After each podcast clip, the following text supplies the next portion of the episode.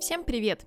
Вы слушаете пятый выпуск первого молодежного рентгенологического подкаста «Мама, я рентгенолог». И с вами его ведущая Анастасия Смрачкова.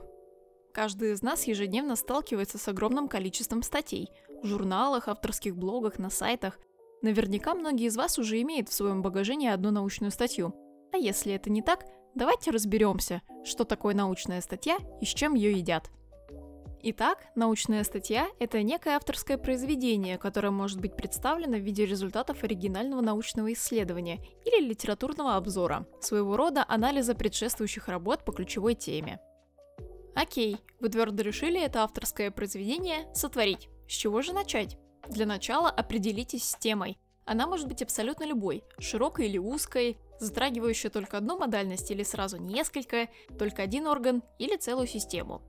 Определившись, обязательно проведите предварительное исследование литературы по выбранному направлению.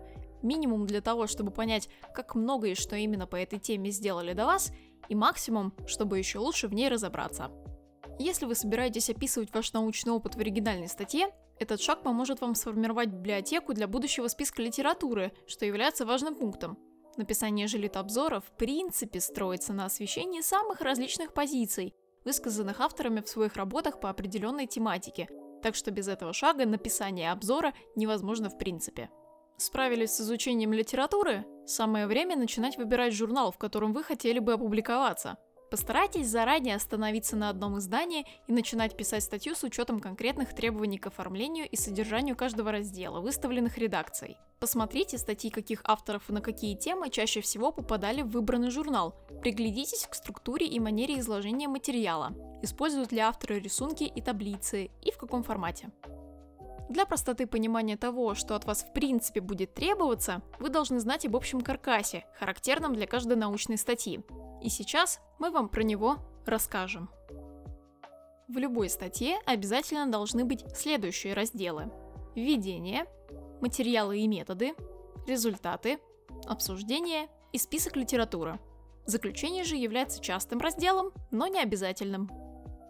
Введение – первая и неотъемлемая часть, которая задает вектор всей публикации. В этом разделе кратко осветите проблему, которую вы рассматриваете в вашей работе. Не нужно пересказывать учебник. Введение не должно содержать в себе данные, которые наверняка уже известны читателю, Длинное определение, таблицы, клинические проявления и патогенез, например.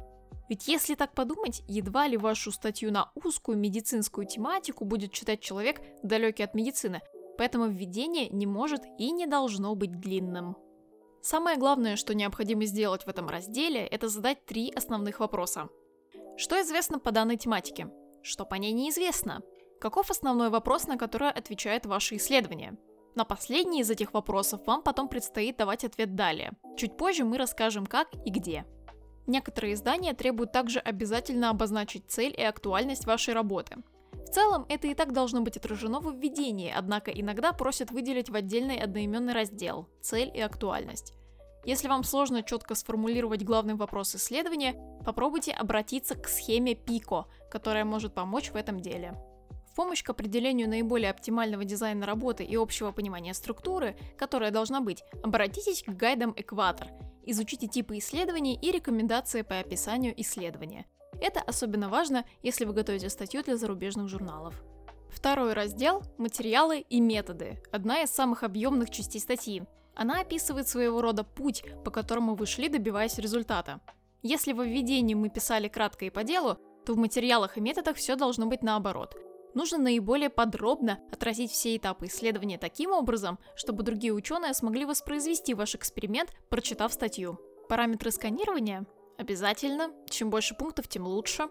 Оборудование, на котором проводились исследования? Конечно, вплоть до модели. Использовали фантом? Максимально детально опишите его конструкцию, а также использованные материалы для его изготовления. Это было исследование инвиво? Расскажите, по каким критериям вы проводили отбор пациентов. Не забудьте также указать, с помощью каких статистических методов вы производили оценку результатов и какое программное обеспечение для этого использовали. Если ваше исследование проводилось с участием пациентов или здоровых добровольцев, то в данном разделе может понадобиться упоминание об одобрении этического комитета организации по вашей работе. Конкретные требования необходимо узнавать в редакционном разделе издания, где вы собираетесь публиковаться. Следующий пункт опционален и должен определяться исходя из требований журнала. В данном разделе некоторые авторы при клинических исследованиях описывают группу пациентов, участвовавших в исследовании. В других же случаях эта информация должна идти в разделе «Результаты». Обязательно уточняйте, как принято поступать в нужном вам журнале. Третий раздел – результаты. Основная часть научной статьи, в которой обозначены результаты, итоги, исходы вашей научной работы. Это тот самый раздел, который будет содержать наибольшее количество цифр.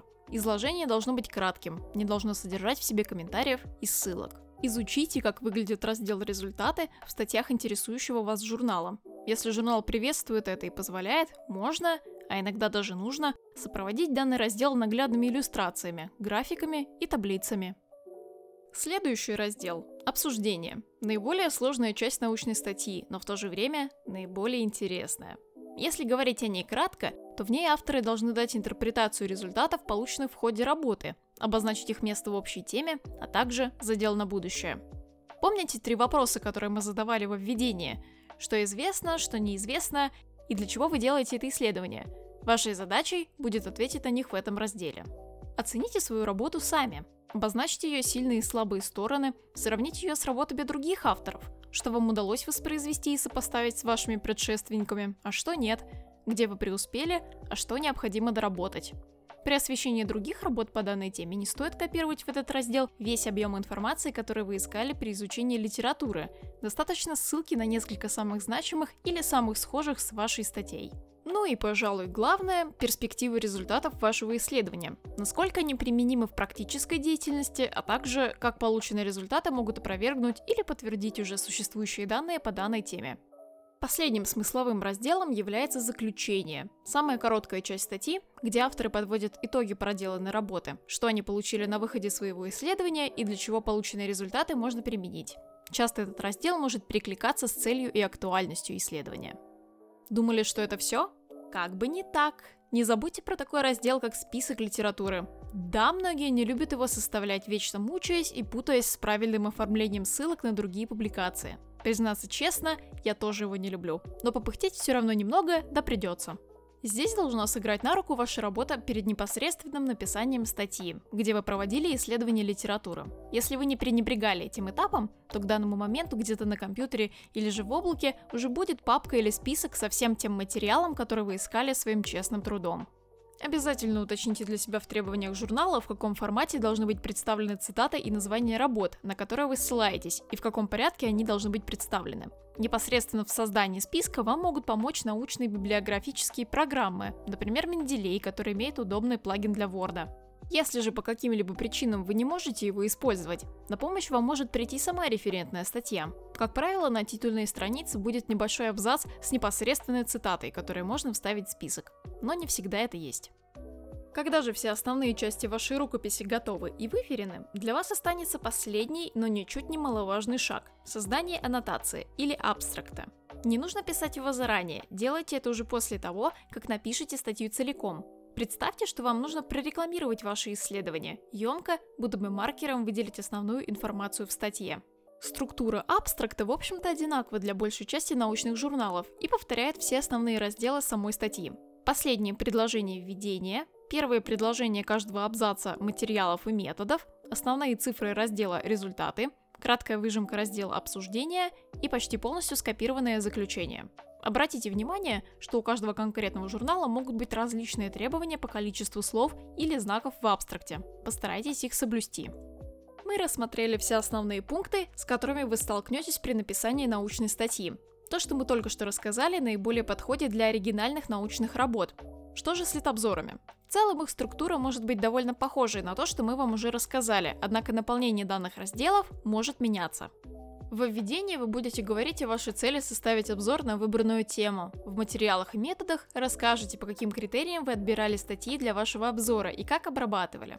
В результатах озвучите цифры отбора по каждому обозначенному ранее критерию, а в обсуждении сможете обсудить общие тенденции, наблюдаемые вами исходя из содержания рассмотренных статей, рассказать то и что конкретно думает или делает по каждому отдельному вопросу, а также сделать собственные выводы о положении вещей в направлении, попавшем под ваше пристальное внимание на момент написания обзора. Это был выпуск блока «Наука». Надеемся, что рассказанное нами сегодня поможет вам в таком нелегком, но безусловно интересном деле, как написание научных статей. Желаем вам успехов и вдохновения на этом поле. Если вы хотите присоединиться к нашей команде, у вас есть идеи для улучшения подкаста, или вы знаете, какую тему точно нужно осветить, смело пишите по адресу, указанному в описании. Над выпуском работали Лия Буладзе и Анастасия Сморчкова при поддержке команды Виктора Гомболевского и Алексея Петрякина. Отдельно благодарим Валерию Чернину и Олесю Макиенко за предоставленный для данного выпуска полезный материал. До новых лучистых встреч!